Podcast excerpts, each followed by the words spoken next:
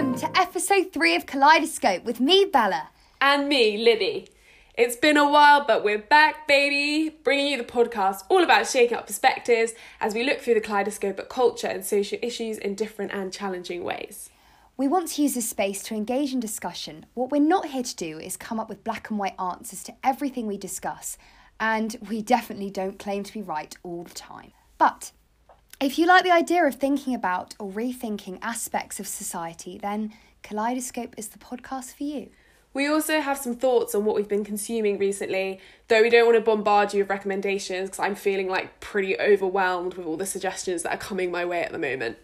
Um, and we're really sorry that we've been away for so long, but you know, with the stress of exams and all that, as well as the global pandemic we're all in, um, or the Panny D, as our fellow inspirational icon says, um, we've had a bit of a back burner in terms of recording stuff at the moment and finding new ways of recording miles away from each other. Um, yeah, so Yeah, to be honest, I think we weren't even really sure what content would be good to put out at the moment. It seems everything's becoming quite saturated at the moment, and we really care about making good content that is just looking at stuff at different in different perspectives. especially in a time where we're consuming so much more content than we've ever done before, with our phones being used on an unbelievable scale at the moment. Yeah, literally. If you want to engage in the discussion that we're having, um, have any topics you want us to turn the kaleidoscope to, or just have some great recommendations, please, please DM us on our Instagram at kaleidoscope underscore podcast. And welcome to anyone who's just found our podcast, and to those who've returned, thanks and hi again. Um, we're really excited about what we've planned now we're back. Honestly, so good to be back and good to be getting on now that we've finished second year. All our assignments done. Woohoo! Feels good. Feels less stressful. What's your lockdown situation looking like, Bells? Are you going mad yet? Has your crazy alter ego Trish come out, or are we safe? Well, she's had her moments, that's for sure. I think I've released her in very different, interesting ways. Classic me. I, at the beginning of lockdown, in a strange way, although obviously the awful things going on with the world, um, I've been trying to keep myself busy in the best ways that I can and taking up every single hobby like I did at university, but in my bedroom Shock. shock horror bella's tried everything i'm not joking from spanish for three days i learnt that um, on duolingo So fluent to- then. yep fluent pretty much um, and then i picked up the ukulele as well as the drums um, tried a few books put them down halfway through yeah done a bit of it all to be honest open water swimming um, so yeah, that's me and my lockdown situation. But it's definitely had its ups and downs as well. Like I've realised that I can't accomplish everything, um, including baking. That has not been my forte, and drinking too much alcohol during this time. Oh my gosh, tell me about it. I'm actually on a detox as a 21 year old in lockdown when there's no one else to drink with apart from my mother, who is an advocate of alcohol and woke up with a stinking hangover this morning. um, so that's been my lockdown. That's so sweet. How's yours been, Livs? Um, yeah, I'd say pretty up and down as well. I've actually just had a change of household.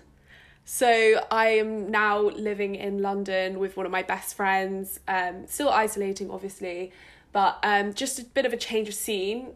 Everyone I say that to is always like, oh my gosh, was it that bad with your family? Um, it wasn't. My family are great and I had a lovely time. Um, but I just kind of I don't know, I just kind of wanted a bit more independence, so was feeling like a change of scene. And yeah, I only finished my exams last week, I think. So just getting into the swing of things, really keen to get back on doing some art um, and poetry and just spending a lot of time reading, which is great. Um, but yeah, Yeah, it's been great for that. Any any good books? Um, yeah, I actually just read. Well, I actually have a book club, which is kind of cute. Um, it's kind of a random group of people, which is makes it more interesting. Oh, awesome. My sister's friend set it up and let me join, which was really sweet. Um, But yeah, it was uh, the book was called The Hunting Party, and I just don't really read murder mysteries, so it was interesting to read something different. I I loved it as something that was really entertaining, but I don't actually think that I don't think I think the writing was that good, but that's just me being savage as She's back. I've missed her. Well, um, we both feel like we don't want this to be a really corona heavy space, but inevitably, context always comes into discussion um, with the sorts of topics we're going to address. All the discussions come out of the very context we live in because we can't just ignore reality and everything that's going on around us, if that makes sense. The themes, ideas, etc., definitely extend beyond lockdown life, um, even if they are from thoughts that we've had in the last couple of months as well. Yeah, exactly. Um, I think that'll be really apparent in what we discuss this week. So, on to the episode and the topic as we look through the kaleidoscope at the body positivity movement um, and what's going on in that space at the moment. So, I suggested do this topic because I'm finding the body positivity movement quite contradicting at the moment. Yeah. And sometimes conflated with self love, though they're intertwined. I kind of see them as different things. I'm really not sure about a lot of things that people are posting at the moment. Um, sometimes I wonder whether posts are actually benefiting other people and whether they are actually positive in the long run or like in the bigger picture. So I'm basically just interested to hear your thoughts. There's loads of images of bodies at the moment on social media, and I just don't know whether a lot of these images are actually adding to d- the discussion and conversation in a productive way. Yeah, well, I, I've been reading a lot about it and kind of educating myself a lot on the movement itself and, and, have, and have found out a lot more than I thought. I think in all areas and topics, particularly where you feel like you don't know enough on or a movement has come about, I think it is important that you you look at different points of views on it.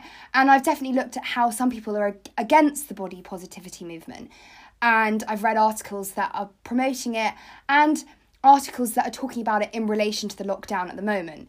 So I think there's a wide array of different opinions um, and different bodies who are advocating and talking on the media right now or writing about their interpretation of what's going on on social media as well um, in relation to campaigns and to um, particular brands promoting and being alongside this movement. I found that really interesting as well. Um, so I think one of the first things I looked at, which I found quite interesting, was how the fat acceptance movement then went on to become the body positivity movement, which was created in the 1960s. Um, and but it's been around for ages like since the victorian dress reform happened you know we're turning away from corsets and the hourglass figure and, and in that respect how the female form has changed mm-hmm. um, and been released from this constricting aspects and kind of ideology um, and then what what happened then was the National Association to Advance Fat Acceptance was created and basically re-educating what it means to be overweight and discouraging doctors from blindly labeling any patient that is overweight as unhealthy which i thought was really interesting. Yeah. Because i think that that's a, a massive misconception which i wanted to talk to you about.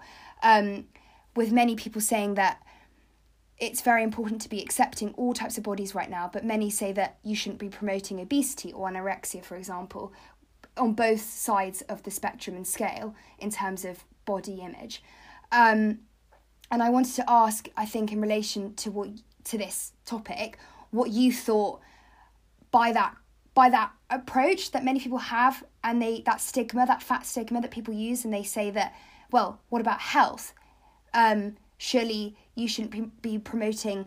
Um, what was the lady's name? I've got her down here. Uh, oh yes, um, Tess Holliday, who was the plus size model who was on the cover of the Cosmopolitan magazine um, a couple years back now. Um, and she's a size 26 and she weighs over 300 pounds. Um, and there was a massive debate and argument um, whether or not this was this should be advocated um, or whether she should be allowed to be on the front of the magazine promoting um, her beauty and her size, which I think is really interesting in relation to what I was saying with um, re establishing our our kind of ideals about weight overweight as being unhealthy and labeling any patient that is overweight as unhealthy. Um, and yeah i kind of wanted to see what you thought about this subject.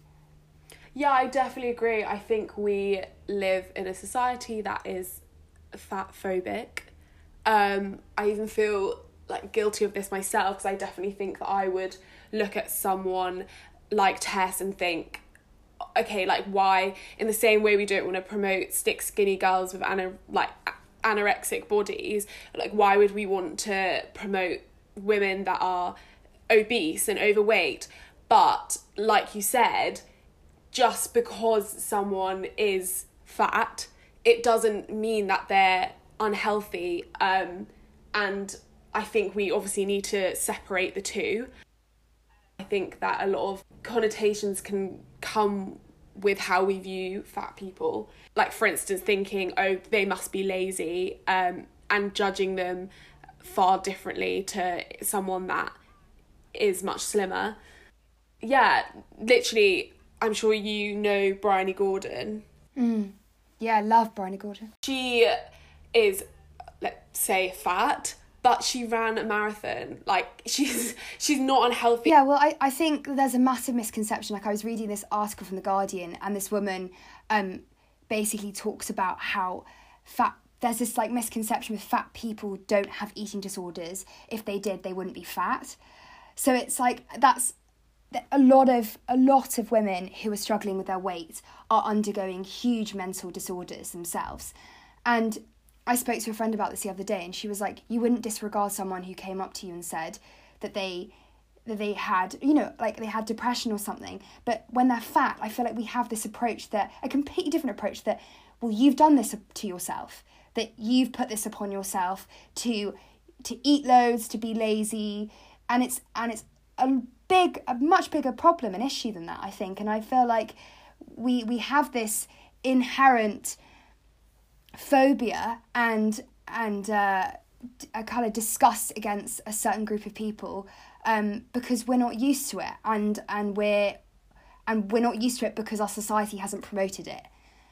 And this is from the coverage of various brands that we're buying from and i found this unbelievable. I think you'll find this quite shocking as well um, was the, the this one particular brand. Um, I'm going to try and find it for you.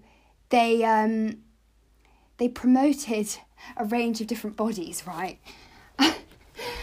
and uh, what was it? So Everlane, they're this they're this underwear brand that launched a new underwear line featuring a plus size model in its campaign. However, despite doing this, no actual plus size underwear was on f- for sale. that is so stupid. I don't. How do they think that they were going to get away with that though? I don't understand people. Like, how would you actually think that someone wouldn't pick up on that? I have no idea, and it's it's unbelievable. And that's another thing that I wanted to go on to now with you was with many movements going on at the moment. I feel like sometimes especially with social media and campaigns and various brands, they're using political movements as an excuse to gain more coverage and publicity. Um, and I was wondering about like whether what your opinion is on the kind of morality of using various um, businesses to promote certain political agendas versus their actual moral integrity behind it. I understand what you're saying, but I also think that if a brand does something that is positive, even if they actually don't care, it doesn't really matter that much if it has a positive impact. So, what you're saying with um, the brand showing a woman uh, plus having a plus size model in that case, the, there is not a good positive impact because they haven't produced any underwear that is actually going to fit a model like her, a person like her. But if this is obviously turning quite hypothetical, but if a brand is promoting a good cause because it's because they think that it's going to look good to their consumer, if it does actually make a difference and do good, then I'm not sure I actually care about about whether their um, intentions were morally right in the first place. Does that make sense? Yeah. No, that does make sense. That's that's interesting. I just I just think it's I just think we don't realize like what we're being fed, and I think particularly in this time of lockdown, like I don't know, you probably know you probably do know her, Jameela Jamil.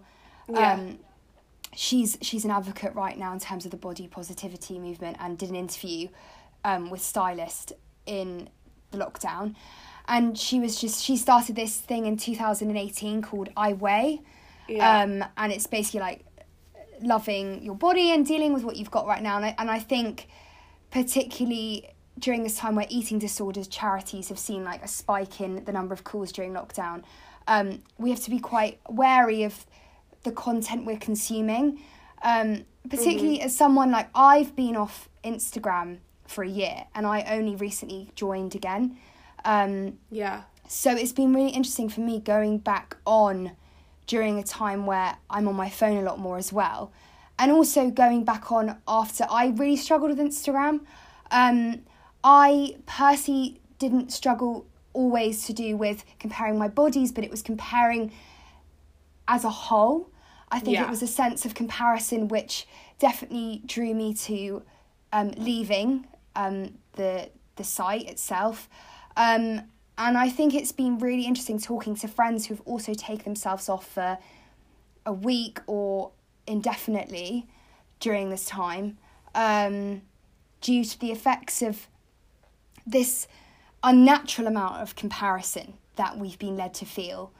Um, and I think we have to be very wary of the fact that if you're not feeling good about yourself, then you need to remove yourself from the situation or unfollow the people that are really not giving you that positivity in your life. But I think it it's mm-hmm. difficult because it can be disguised behind people that might not want you to feel like they might actually not make you feel good about yourself and actually make you feel even more worse. And this is another question I wanted to ask because other people have been saying should we be using the term body positive or should we be using the term body neutral?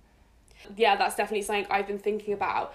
Is like this whole idea of um like loving your body. It kind of makes you think, why do we need to love our bodies? Someone on Instagram who I absolutely love, Bobo from Bobo and Flex, um, great podcast, would definitely recommend. She calls, she always talks about her body as her decaying skin suit, and it just really cracks me up. Um, because I just feel like we need to not be defined by our bodies. So we need we don't the discussion shouldn't be about like about loving them. It should just what we should be aiming for is just indifference. Like not caring about our body because that's not what's important and like obviously that's going to take like, a massive um push and almost like redirection of the movement um but I think that's way more important and what we should be aiming for. And that's only something I've thought recently because I've always been thinking before like oh yeah I've got to like love the skin I'm in.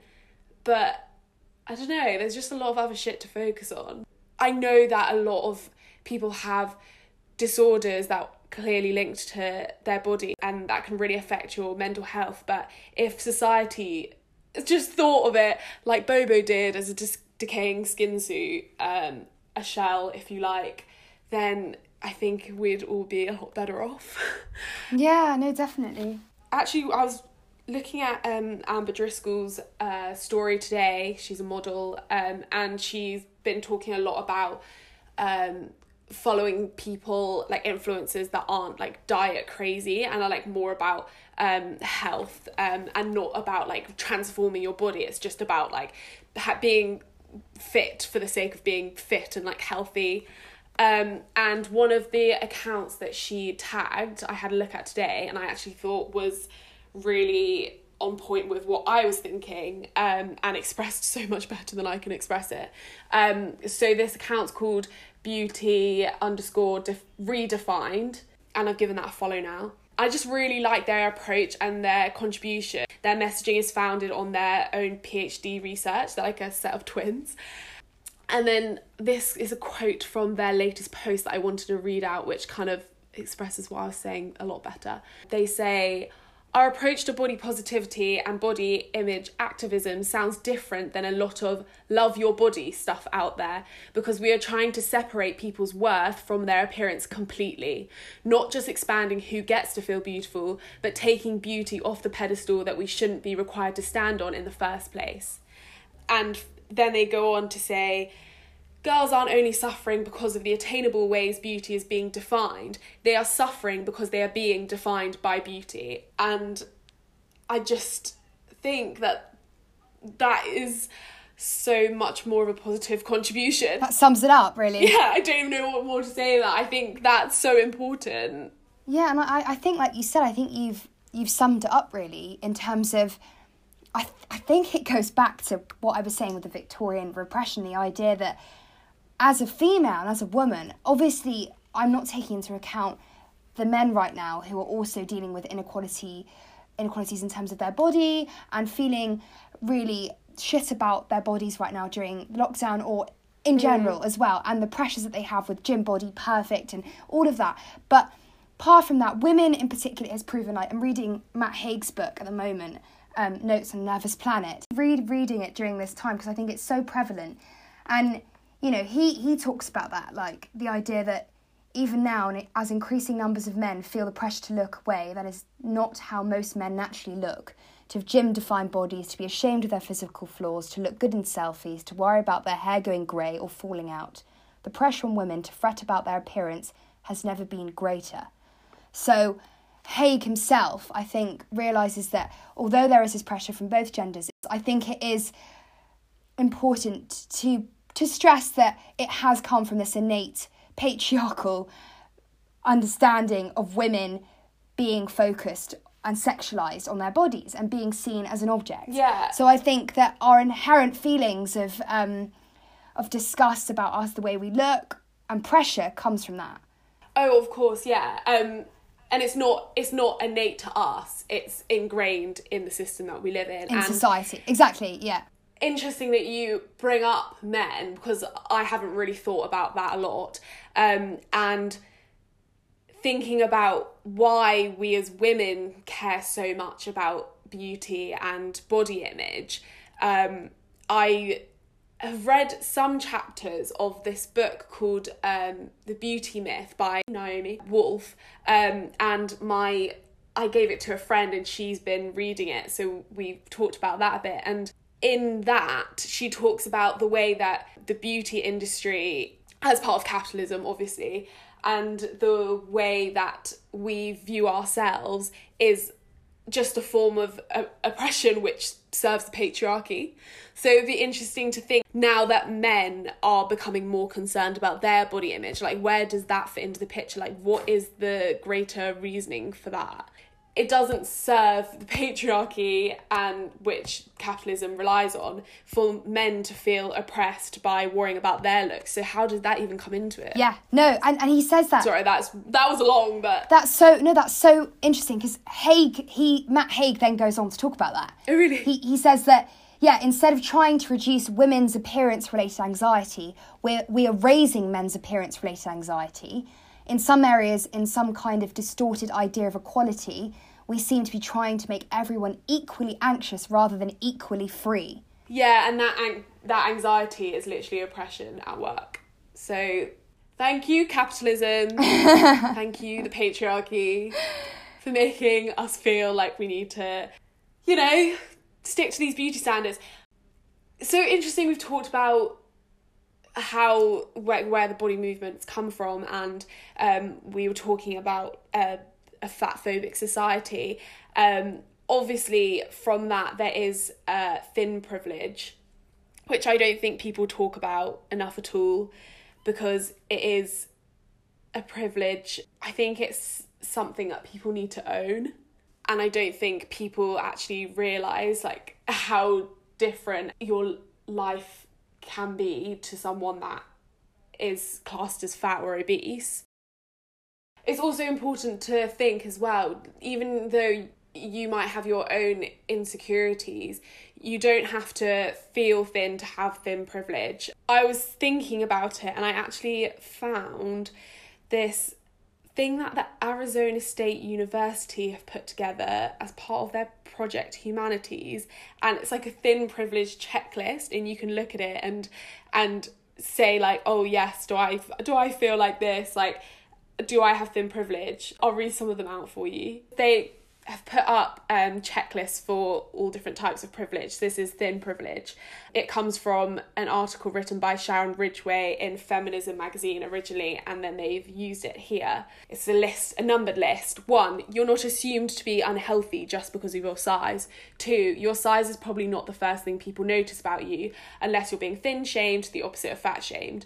Three, when you're at the grocery store, people don't comment on the food selection in your cart in the name of trying to be helpful. Um, it goes on for 22 points there, so you can check that out. Really interesting to think where you, as a person, situate yourself in this discourse. Um, I mean, I can't lie, like, I definitely feel like I have thin privilege, and it's not something I've really acknowledged before. I'm grateful for that, but uh, you know, I am I'm I'm aware of that, I guess. But at the same time, I definitely, even as someone who is thin in quotation marks, you know, like it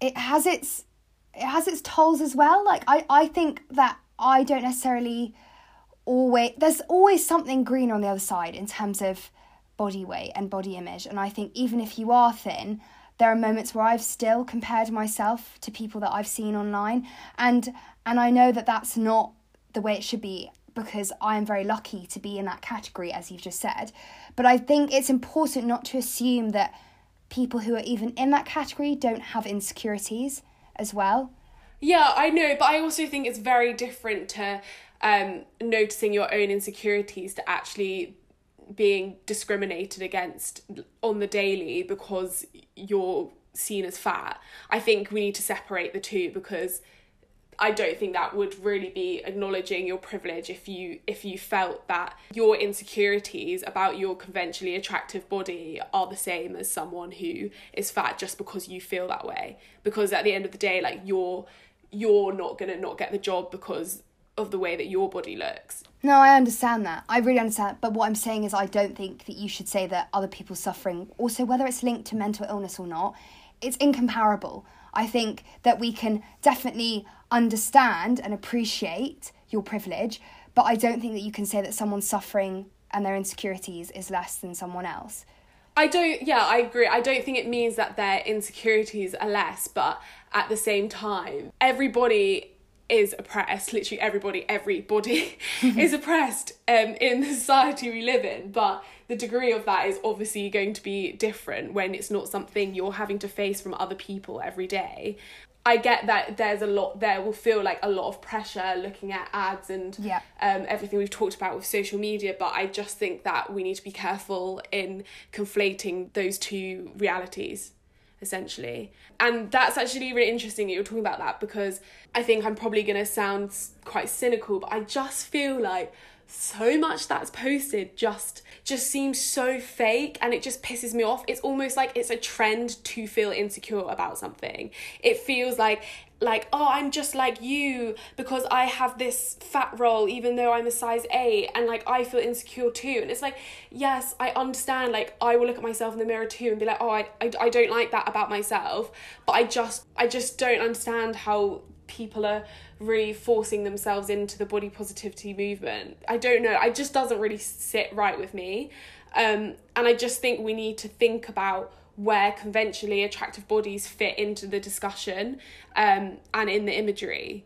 I guess it's a concern, like we were saying, of greater or lesser oppression because we all we all have the insecurities and everyone exists in that system that is oppressing but um if there's a body that fits into mainstream ideals it like would you not say it's less oppressed? I think it's less oppressed. I agree with you on that front but I disagree in terms of it being appreciated as a body, in terms of the movement itself. I think that um, it's important to remember that when you're promoting something like this, you're promoting all bodies and accepting all bodies, thin and fat. Um, and I think we have to be careful that we're not shunning people away and segregating people away from a movement because they don't apply to the minority. Because I think it's important, in the same way with the feminist movement, that we encompass all women, um, especially those whose voices have been silenced. I, I particularly agree with that.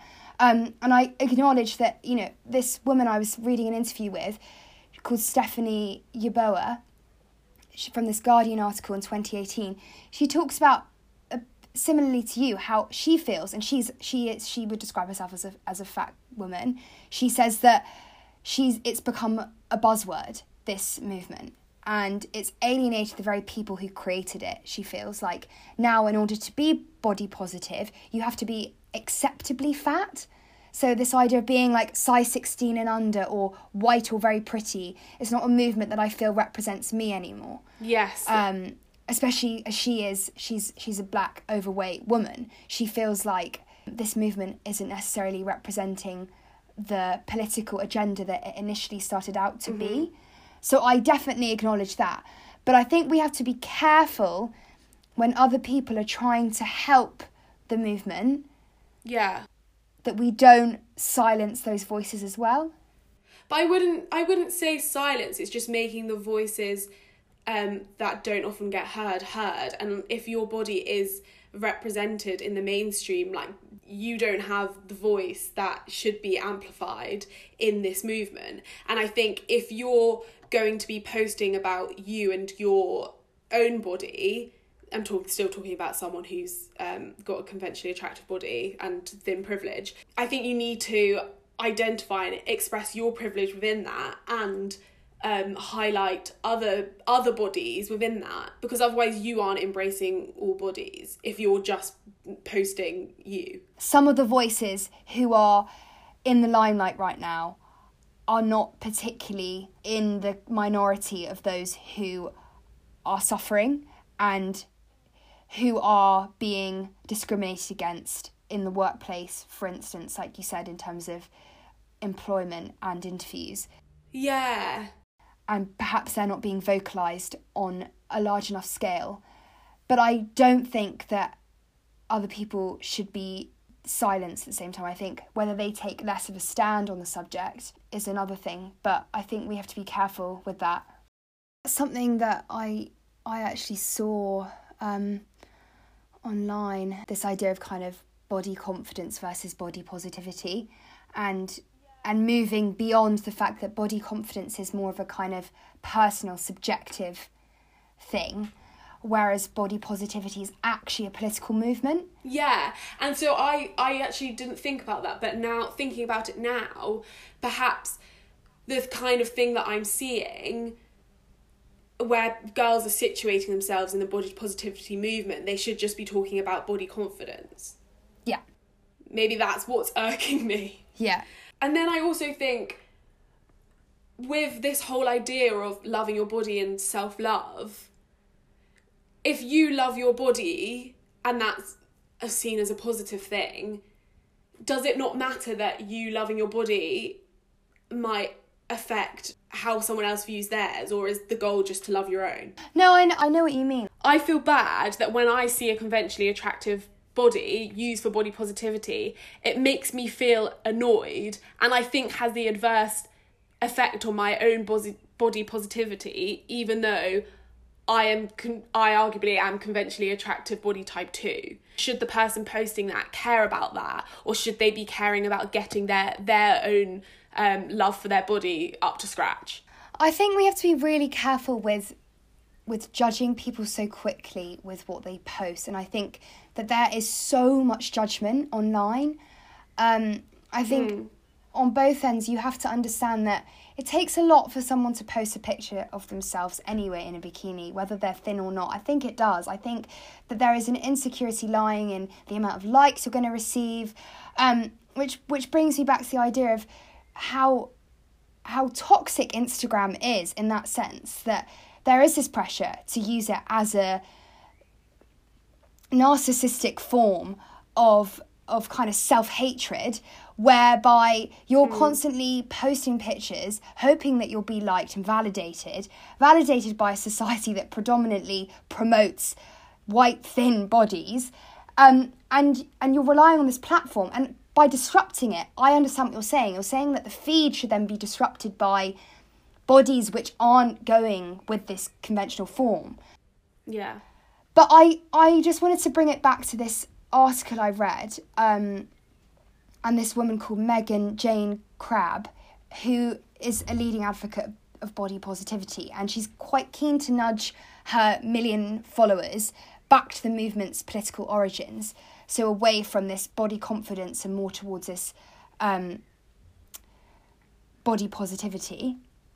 And her successful Instagram account called Bodyposipanda is basically famous for sharing her recovery from anorexia um, and her before and after photos. So her thin and unhappy before and her bigger and happy after, which was then really sadly switched by a diet pill company who cynically wanted to use the before photos to promote its products which is just it makes me just feel sick again how this kind of ca- capitalist consumerist format is again trying to take credit for someone's personal journey um, but going to that i think with you saying that you feel slightly unsure about how you feel when you see someone post something who is from a conventional beauty standard and you feel uncomfortable i guess maybe is the word Yeah. um, that we have to remember that we don't know where they've come before.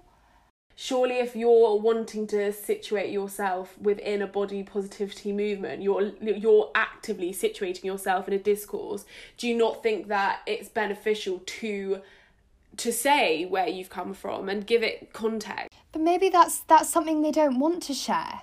On they want to only share part of themselves. Like I think that's the power of the media is you don't have to share everything. It's it's great if you are honest, but some people don't want to be that honest or they don't want to be labeled as someone with anorexia or someone who's a recovered person.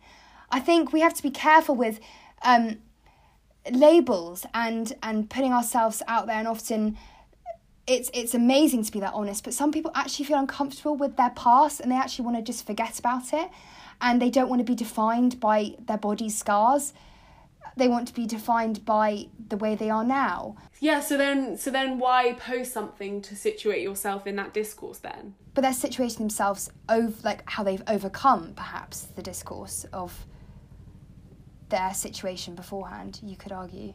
Yeah i guess i do see your point though. I think it's an interesting debate. I thought it was quite interesting because if I see a fat person doing the same thing, do I just feel I feel okay and validated because I can look at that fat person and be like, well, I'm skinnier than her. And that's really worrying. And I now feel like aware of that part of myself.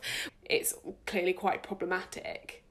That's why we need someone who's a bit bigger than us, someone who's smaller than us, someone from all different sizes and and spectrums of beauty on a scale, promoting and our our ideals of what what beauty is. I think that I think it's important to have an array, a, a, a spectrum, a kaleidoscope of different bodies.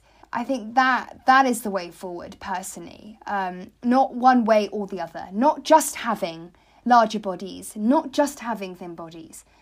Um, being aware of the privilege of thin bodies because they have been the convention and still are in many ways the convention of our society.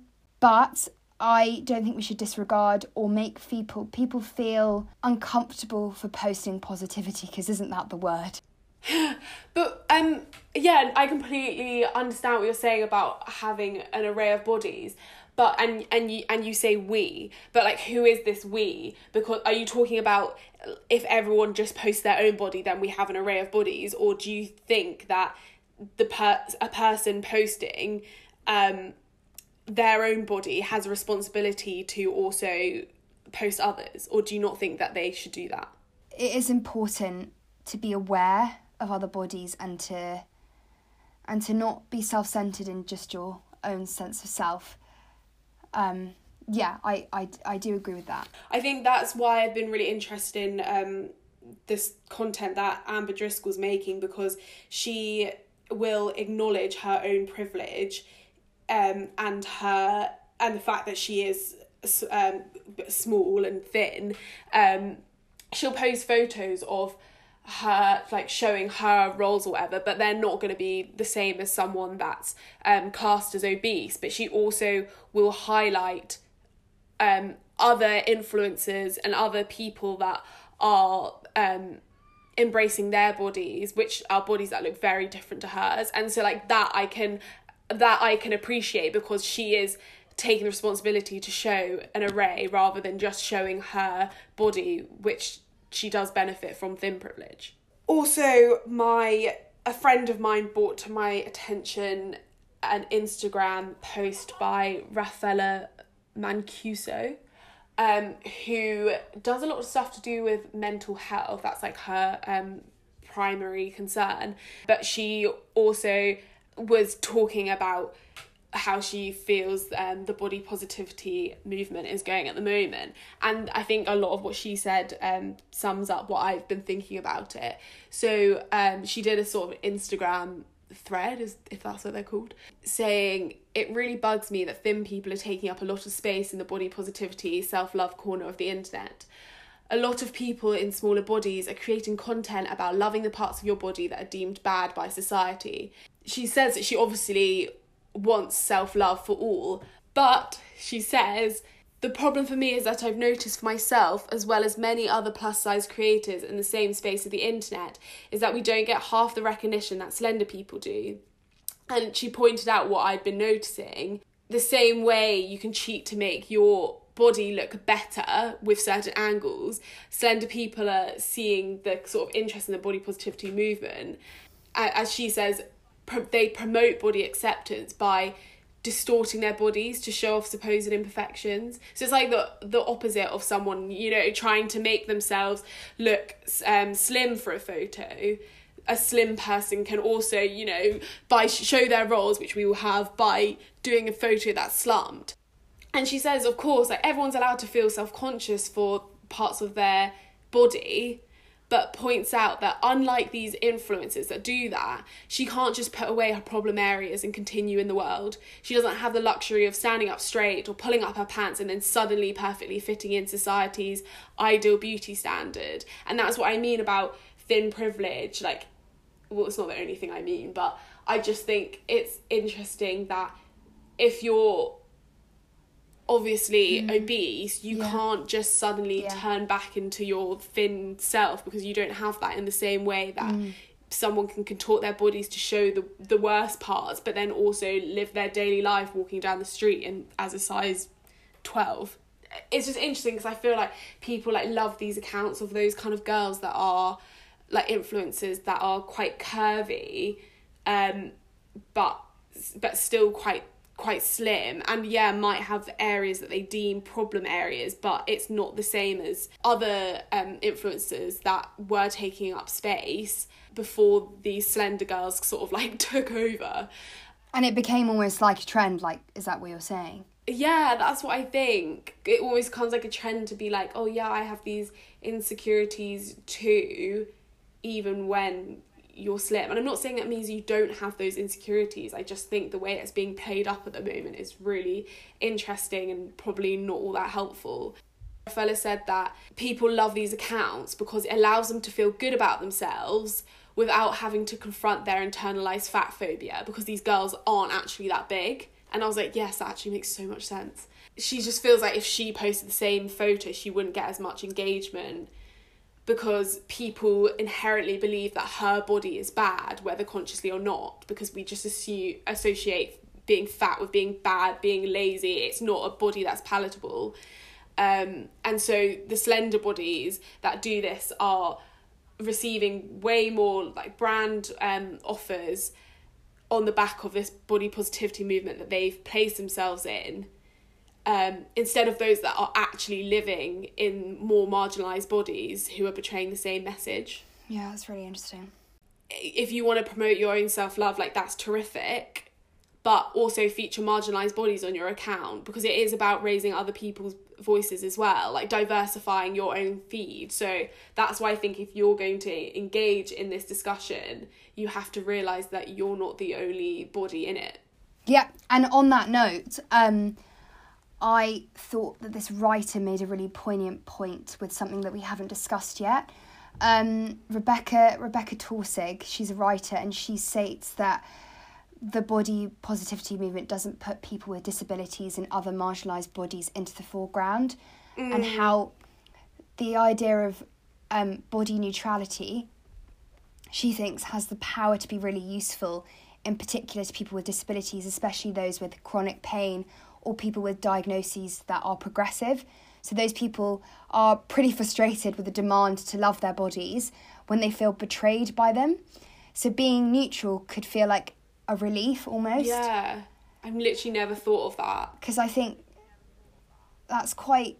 I think we disregard that idea that we've got to be positive. Like in also in lockdown in general, you know, if I'm honest, last week I didn't have a great week. I had a few couple. I had a few days where I didn't really want to get out of bed and I felt really annoyed at myself that I wasn't being positive and wasn't learning Spanish that day or five different books I wasn't reading or you know this pressure that we have to feel positive all the bloody time can be really frustrating as well. I completely agree. Um, and that's coming from someone who is I am I would say I'm naturally quite a positive person. I'm optimistic. I find I find that I definitely have days where I'm not as well, and I think that I think I find it tough to talk to people about it because they know me as someone who's so optimistic and positive that if I'm then down, it's like oh well, who's going to be positive? You know, it's like it's that internalized pressure um, that we put upon ourselves. Yeah, so maybe the movement needs to now be body neutral neutrality neutrality. Wait, what is the word? Body neutral Neutrality. neutrality. Body Why does that not sound like a word? yeah. Doesn't, does it? Clearly, a word I don't use. It's new. That's why. It felt it felt kind of foreign in my mouth, like it didn't form properly. yeah, so I guess like as part of this um like mainstream feminism to to love your body, what we really want is people to just be indifferent to this shell that they're in and not care, which obviously have we have a long long way to go.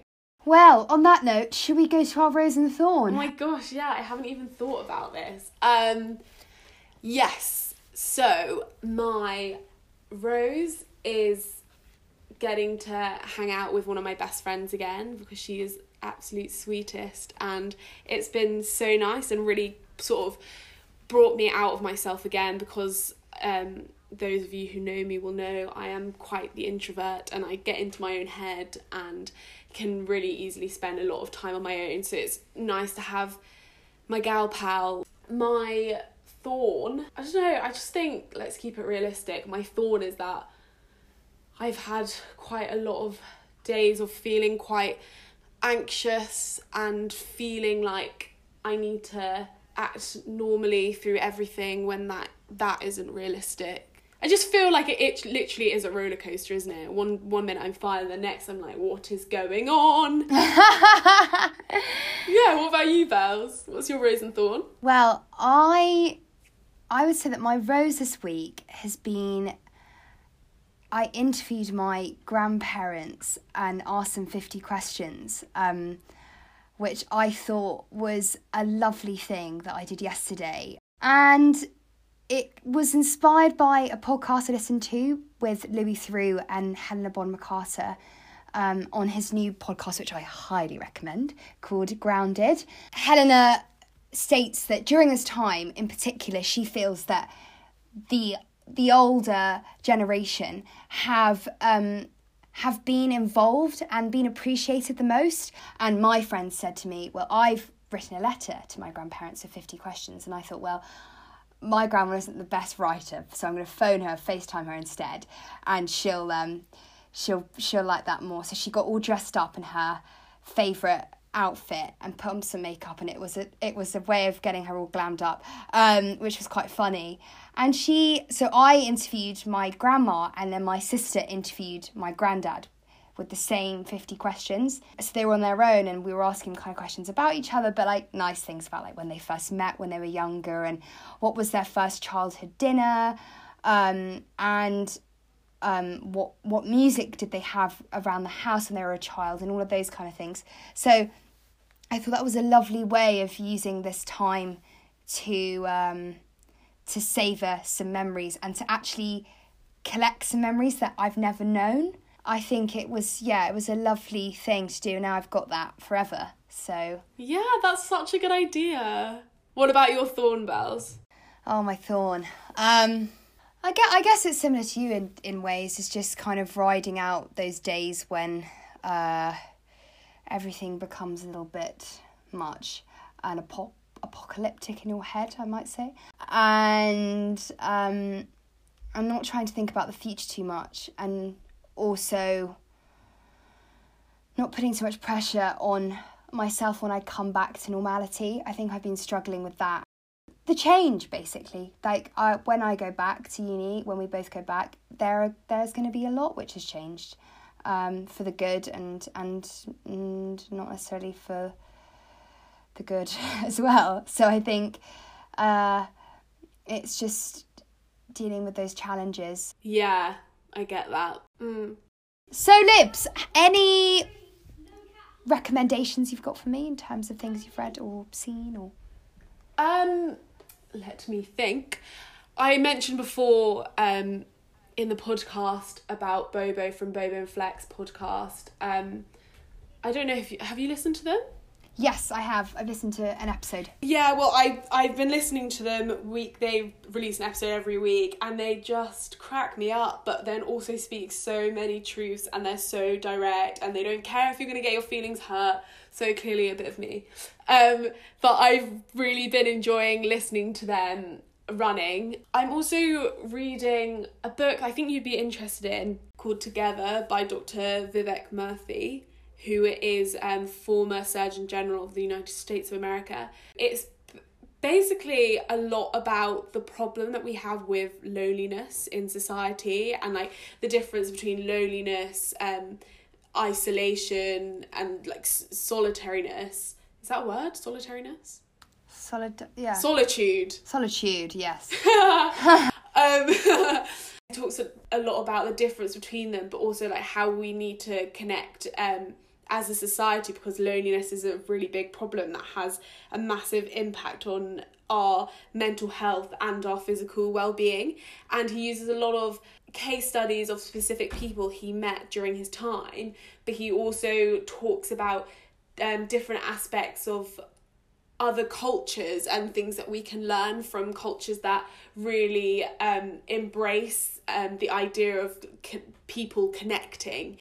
It- It's just made me think about how we do really need to reconnect as a society. We think we're so connected because of social media, but those connections really aren't fulfilling. Um, and there needs to be a lot of change there. And I think connection as well is with different types of people is really good for empathy and ultimately empathy can lead to progression in a society that where a lot needs to change and a lot of prejudice needs to go so that's probably my i mean i would yeah i'd definitely recommend that book That sounds great, Libs. That sounds really good um, and needed in this time.